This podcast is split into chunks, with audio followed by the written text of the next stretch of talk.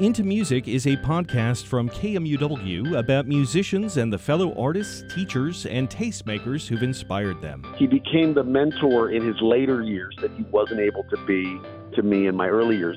That's Into Music every Thursday starting in February. You'll find it at kmuw.org, your KMUW app, and you can subscribe wherever you get your podcasts.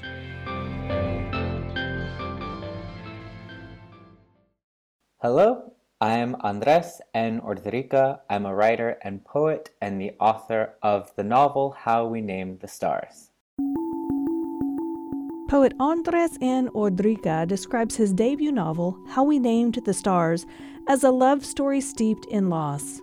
It follows Daniel and his relationship with Sam, told retrospectively after Sam's death, but it also looks at the death of Daniel's uncle, his namesake, and how that loss has affected his family his entire life.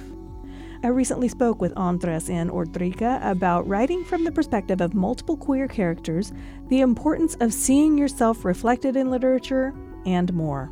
From KMUW Studios, part of the NPR Podcast Network, this is Marginalia. I'm Beth Golay, and here's my conversation with Andres N. Ordorica. So, this is your debut novel. Could you give our listeners a brief description of it?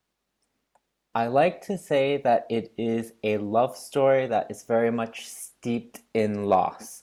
And so um, this is not sort of giving away the ending by no means. Um, by page three, you know that the lover of the narrator and the protagonist, Daniel, is dead. Uh, the, the opening chapter literally starts with the phrase, Sam's dead.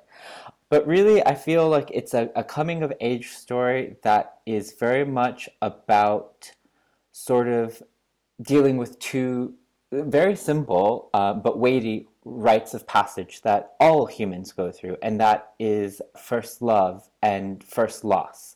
And so it is Daniel's story and his sort of reckoning with these two very big emotional transitory moments in his life and they happen to be sort of foisted upon him by this single person by his introduction to his roommate Sam during his first year at a university on the east coast of the United States. You know, as you mentioned, it's not a spoiler to say that one of your characters, Sam, dies. We learn it from the first line of the actual book, not the prologue, but the book. But you know, what the reader does not know for a couple of hundred pages is when Sam dies in relation to the story. I mean, what does that allow you to do as a writer to keep the reader in the dark? We don't know if Sam and Daniel haven't spoken for 10 days or 10 years. Oh, that's such a beautiful question.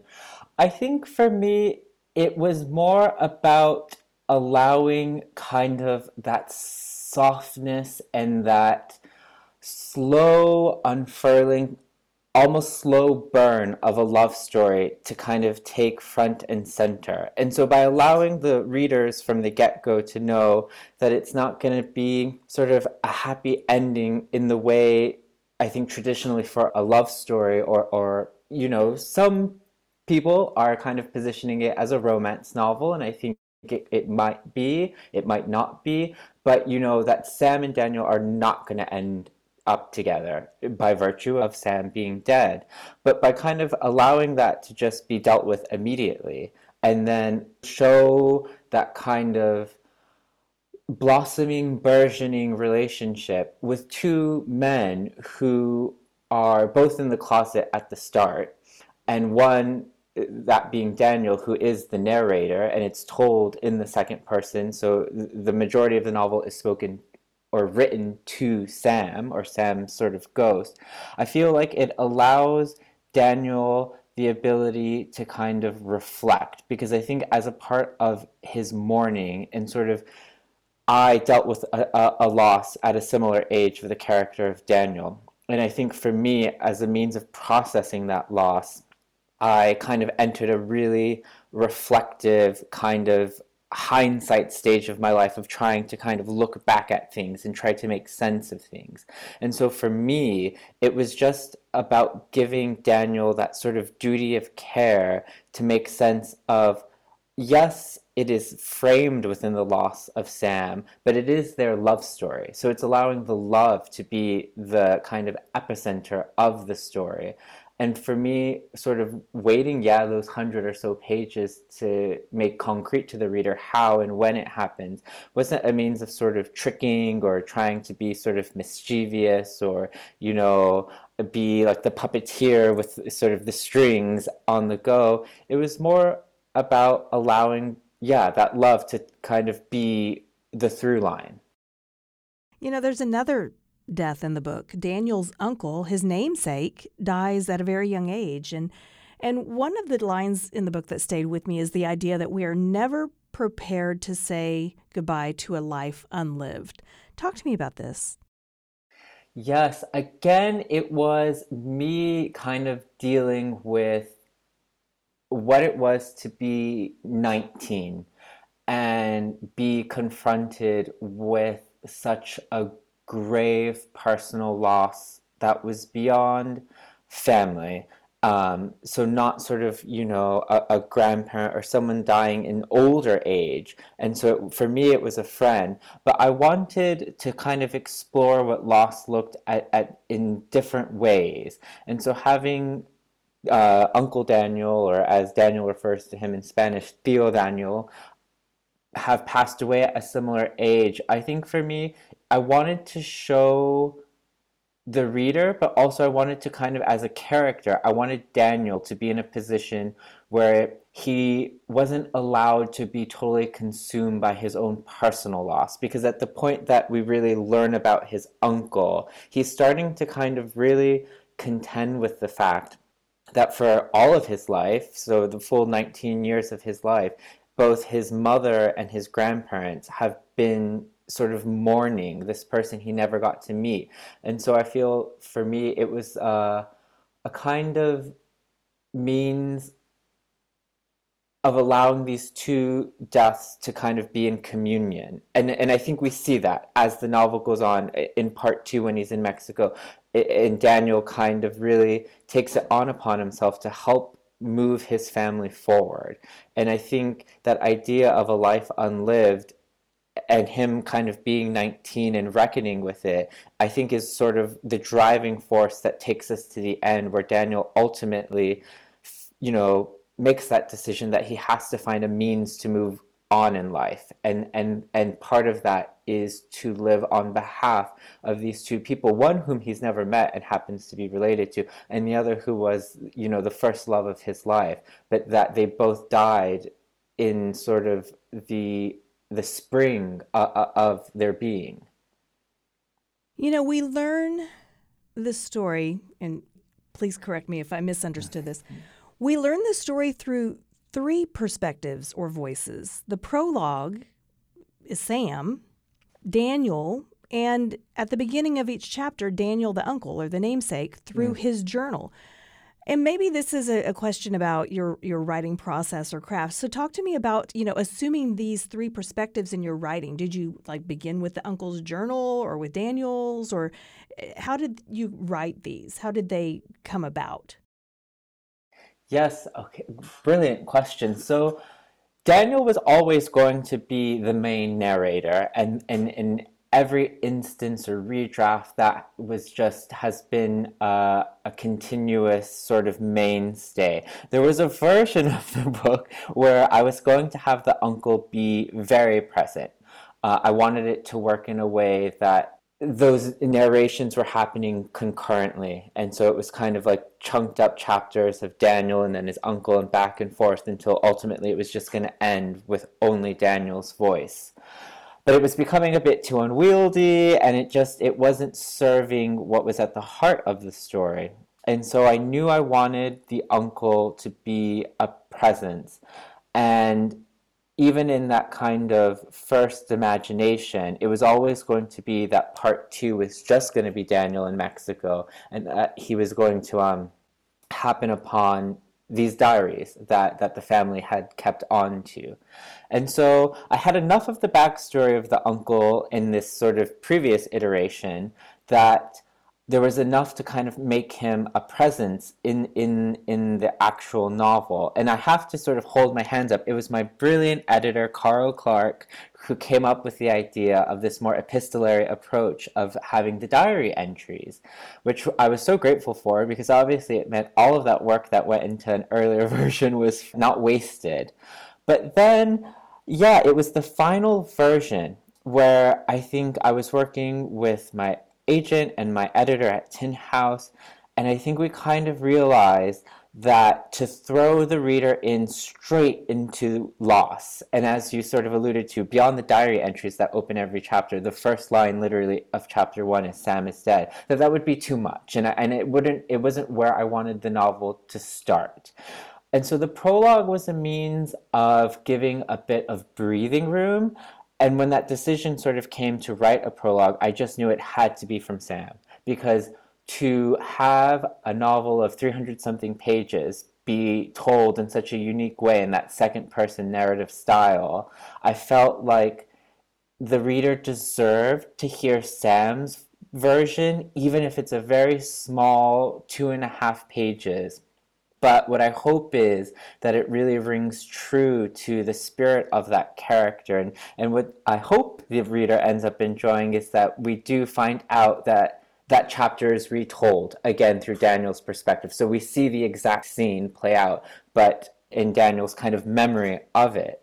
But yeah, I think you know, for a novel that is so steeped in loss, it would have been kind of an injustice to have the two men who ultimately are the ones that pass away to not feature in some way. And so I think for me, having those different narrative presence was just a means of kind of making sure it wasn't just Daniel's story. Because ultimately, it's not Daniel's story. He's taken it upon himself to write the story, but it is, it ultimately it, it is anchored in in these losses of both his uncle and of Sam. You know, young I, I call him young Daniel because there are two Daniels. Mm. But young Daniel is is writing in his journal. That's what we are reading is is his journal entry. And, you know, some of it is in, in real time and some of it is through recollection. Uh, we know he's speaking or writing to Sam, you know, about their past and about his present. Does memory affect the story at all? Does it open the door to unreliability? Possibly, yeah. And I think also in terms of dealing with loss, especially a loss that, uh, of someone that is important to us, I think we often we evangelize them you know we we make them a bigger thing than they actually were or maybe as a means of sort of dealing with our own pain, we try to forgive them. And also, this can happen in the reverse, you know, that we actually make the ugliest parts of themselves more pronounced than they probably were. So I definitely agree with that. I think, yes, we do have moments where Daniel is almost like, if you will, checking in with Sam and sort of saying, This is where I am right now, and then goes back into the story. But I think yeah, I think that's totally a fair thing. I th- you know, uh, we're only getting it told through Daniel's perspective, and we are relying on his sort of memories of things. I will say, in defense of young Daniel, I do think he kind of takes almost like a a kind of journalistic honor code, if you will, that he's convinced that he's doing the best he can to tell the story as it was.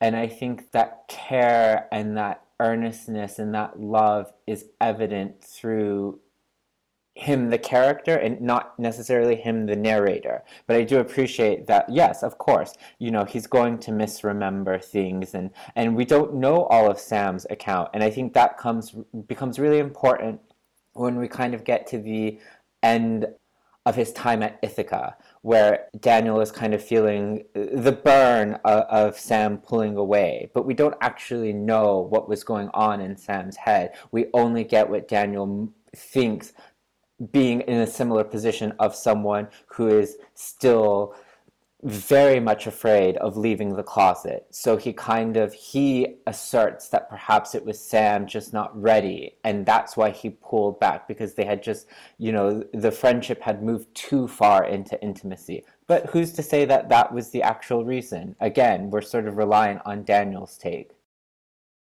You wrote in a note to the reader at the end of the novel that this is not a memoir, um, but it does lean on some truths that have shaped your story. And so I want to ask a little bit about you know Daniel you know he's he's an English major. He's wanting to be a writer. He reads a lot. And when he's reading The House on Mango Street by Sandra Cisneros he writes reading her words it dawned on me that I had never read a character that looked like me. How strange to love books so much and only find myself in one at 19 did you have a similar experience Yes. Oh, and, and thank you. I just love when people do such close reading. It just feels really like a gift.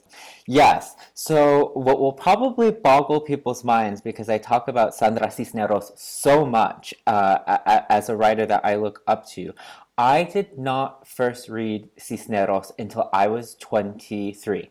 And I was working for the Guadalupe Cultural Arts Center in San Antonio they have a, an amazing collection of, of uh, Mexican, Mexican American, and Latinx writers. And, and, recently, the bookshop, I think in 2020, uh, had a second life. But anyway, it was whilst working there that I happened upon Cisneros. And, you know, in my undergraduate, you know, I'll be honest with you, I had one class in multicultural American literature that I took my senior year of college. Before then, I was reading what was canonical. I was taking classes in, you know, the English Restoration or, you know, uh, multiple courses on Shakespeare and Victorian literature, all things that I love. Like, I will be the first to say, I love Charles Dickens. I think he's one of the most amazing writers. I love the Bronte sisters. You know, I love so much Irish and British uh, literature, and, and that has been sort of foundational into driving my own love of writing. But in terms of seeing, uh, of really learning about the great and varied voices that come from sort of writers of color or from the global south. That was not something I learned until after university. And it was through booksellers, it was through other writers, it was through community organizers and activists compiling reading lists and trying to decolonize sort of the, this, what is still my love. I, I'm so glad I did an English lit undergrad. But yes, that was very much me putting myself on the page, if you will, and kind of trying to, yeah, to, to say something because you know, I hope that listeners can hear it in the fervor in my voice. I love reading, I love literature, and I think Daniel is a character that does too. But it's a very special moment for him to read Cisneros' work for the first time and be like, oh my God, like these references, that that's what I see when I'm at home. That that language, that kind of code switching between English and Spanish is my own experience. And and just what a beautiful thing to happen upon that at any stage in life. You know, on your website, you say everyone deserves to hear their name how it's meant to be said. And that's how I listened and listened and listened and mm-hmm. practiced, and I'm still awful. But I said her name wrong. How should I say it? I would say Sandra Cisneros. Sandra, Sandra. See, I'm bad at the R's too. Sandra Cisneros. Cisneros. Yes. Yeah, I mean, and yes, and it is a tough, especially if you struggle with your R's, because obviously there are two R's in, in there. Um, and in your name too. But, yeah. So I should say The House on Mango Street by Sandra Cisneros. Does that sound all right? Yes. Okay. All right. That sounds great. okay, so Daniel has always wanted to be a writer. Um, but when he began journaling the story, that's when he began to think of writing not as a way of creating new worlds, but instead of preserving the present and honoring the past. And he said something about how it was his attempt to make sense of loss and to halt their story from being lost to time. And then again, in that note that you wrote to the reader, you talk about having having the language to make sense of death and the fear of the unknown. And you mentioned the influence of Beckett's Waiting for Godot. And a few lines of that play are included in the epigraph. Can you talk to me about this influence? Yes. So I I um, I did I double majored in my undergrad. I did a degree in English and drama, and my love of writing came through the theater. I was very fortunate that I had in my high school our arts program was very well funded. Um, shout out to the most amazing drama teacher that ever existed, Miss Vicky Briscoe, and Miss Briscoe She was the first person I think that really took me seriously as a writer. And in my junior year of high school, she kind of gave me the tools to write my first 10 minute play. And that was really the genesis of my love of writing and, and, and kind of took me down a path through theater. And so in my undergrad, when I did a course on the theater of the absurd, by stroke of luck, my professor who taught that class, Claire Gleitman, was a huge Beckett fan. And as I was reading his work, it just it was so profound to me because all of his plays, the premises of them are very simple. It's often characters literally stuck in these absurd situations. So thinking of happy days and being stuck on a hill and a pile of rubble and, and, and just sort of kind of putting these characters in these situations, but then confronting these very existential issues. And in Waiting for Godot, we have these two characters who are, are, are primarily the only ones on stage, who are just waiting for this being that we don't really know who it is. Like, does it represent God? Is God Godot God? You know? And I and I think Beckett is very intentional in not really allowing us a kind of concrete answer. But I think what takes place in that play so brilliantly are these two characters that are then so reliant on each other to get through this kind of absurd period of waiting and to make sense of life. And what I love about it is often in their dialogue, you know, we have Vladimir and Estragon kind of reverting to memory. They talk about these periods of their lives that we never see and we don't know if they actually happened or not. But they say just such beautiful, eloquent things. And so the epigraph is one of my favorite, favorite, favorite, not even just Beckett, like I think quotes to ever exist. I think it's just so stunning how they talk about you know the maps of the holy land that they saw painted in the bible and that they wanted to go to. And i really i do talk about it in my note to the readers. I've always done a queer reading of vladimir and estragon. I think they are in love. I think it is a love story but that's neither here nor there.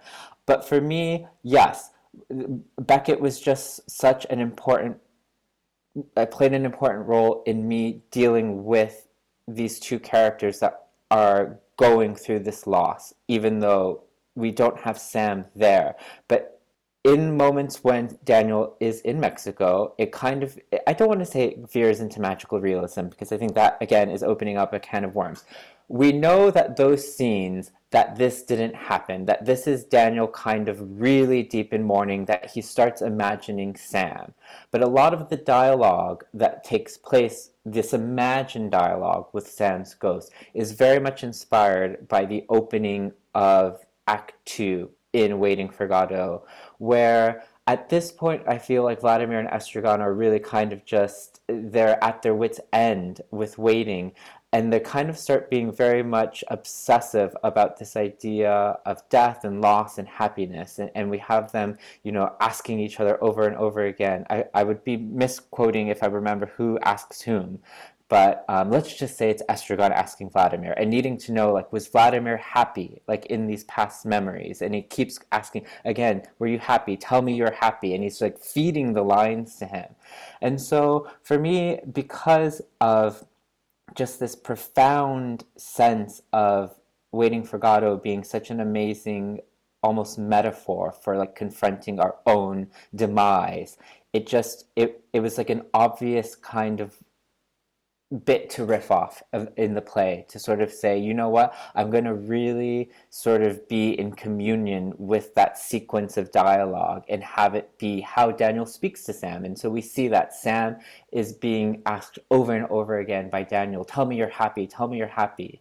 And he won't, he refuses. And I think it really is just supposed to be symbolic of how lonely loss can be when you're the one left behind, especially that age, and just how ultimately absurd it is for a 19 year old to kind of reckon with they will never see this person again. This is it. And then you're kind of left with all of the trauma of i should have reached out. Even though i was mad at him i should have been the one to call. And and that is going to be something that haunts daniel for a long time. And so for me kind of being in communion with the theater of the absurd just felt like yeah it made sense you just mentioned that the queer reading of Waiting for Godot was neither here nor there. And it reminds me of something I saw on your website. Talk to me about what it means to be from neither here nor there. Yes, so I love this phrase that's often used within the Mexican diaspora, but I would say even the larger sort of Latinx diaspora, anyone who's part of a diasporic community uh, or an immigrant background to be from neither here nor there. And so in Spanish, it's ni de aquí, ni de allá. And it has been such a mainstay in my writing across prose and poetry and something that I obsess over. And for me, I think it kind of bleeds into many different facets of life, but first and foremost, sort of for my own kind of sense of self and, and belonging to a country or to a place or to a community is very interesting when you're born in the United States into an immigrant family. You know, um, my parents were not immigrants, they were first generation American, but all four of my grandparents came from Mexico to the US in the 1960s. And so growing up, you know, uh, my family was very proud to be Mexican, to be of Mexican heritage. You know, we spoke both English and Spanish at home. You know, I grew up primarily on sort of the food and music of my culture. But I also knew that I was American, and you know, I, I went through the American school system, uh, but there were sort of ugly points in life where you're kind of being confronted with maybe you're not American and, and being called, you know, derogatory terms that I won't say during this interview. And kind of from a very young age having to kind of reconcile with like, what am I then? This kind of sort of, because I'm not Mexican, you know, my Spanish is not good enough. Like, if you pop me over there, I don't think I would survive. And I don't feel like this especially at a young age, you know, I didn't feel like this deep rootedness in Mexico. And my father, you know, served in the United States Air Force. So I thought, you know, we are an American family. And then as I got older and I kind of went through my own queer awakening, it kind of really started to take on all these other layers of like, what is it to be a man? And if you're a queer man, you know, like, is it the same kind of masculinity or are you kind of left in this liminal stage? And, and even the idea of the closet and, and before you totally come out, whatever that actually might mean, it is a form of being de aquí, de allá, because you know you're leaving behind this kind of falsehood that you might be straight or totally straight. Um, so it, it, yeah, I, I, think this sort of this neither here nor there is just a brilliant kind of positionality. Um, and for me, I think it's something that continuously crops up in my writing. And I think for the character of Daniel, it, it, it's something that I, I wanted to really kind of be evocative. And I, and I do think it is evocative. And so I even kind of probably in a in a as in a, in a sort of aim for metaphor, we do have him at an airport, which often feels like a place of neither here nor there, before we see him in Mexico. And this is where he kind of finds out about Sam wanting to kind of end the friendship. And this is in the aftermath of their love story, before Sam passes away. And I think that was just a really brilliant way to also kind of further drive that point of being neither here nor there and, and it's daniel kind of stuck in these places and needing to really determine which way is the right way or does there have to be a right way? You know what if uh, maybe it ultimately is about him finding a different option. You are a published poet but this is your debut novel. Yes. what was the transition like into writing this your first novel um, I would say, you know, novel writing is such an unwieldy beast. For me, the poetry collection came about over many years, and I feel like this is true for many poets or friends of mine who are poets, where, you know, unless you're working on a very specific project, where maybe you're writing a, a sequence of poems in one sort of burst. More often than not, you know, you're kind of amassing poems and you're working towards that first collection and then you kind of you know you write hundreds upon hundreds and then you try to cobble it together thematically and, and, and you know you try to construct from these very divergent things or, or, or, poems ultimately. But you know as the poet off, more often than not you find your themes and it starts to make sense. Whereas with the novel you're starting from nothing often just an idea. And i think that kind of the the viewpoint you have to have is just so much bigger and that's not to say in any way that sort of novel writing is more prestigious or of more value than poetry but i think for me it was yeah, having to wrangle with what did I do earlier? Does this make sense to the character? And like really having to kind of call myself out and, and really thinking about character versus maybe a speaker of the poem. And, and, and yeah, so there's these different mechanisms that are just inherent to that style of writing. And and that was kind of tricky to sort of reconcile with of of kind of thinking about like your characters as real beings and thinking like would Daniel do that in this situation? Does that make sense to the core of who he is? And and even sort of characters who are not the main characters, but like tertiary characters, you know, like the character like Rob's boyfriend Shane, who we meet in the first half, like thinking like, would Shane walk like that or talk like that? Or he kind of has a moment where he says something really catty to another character at a party and thinking like, how would he say that? And that has to be said and, and kind of done in a way that is so different from Daniel, even though Daniel is the one narrating how it took place.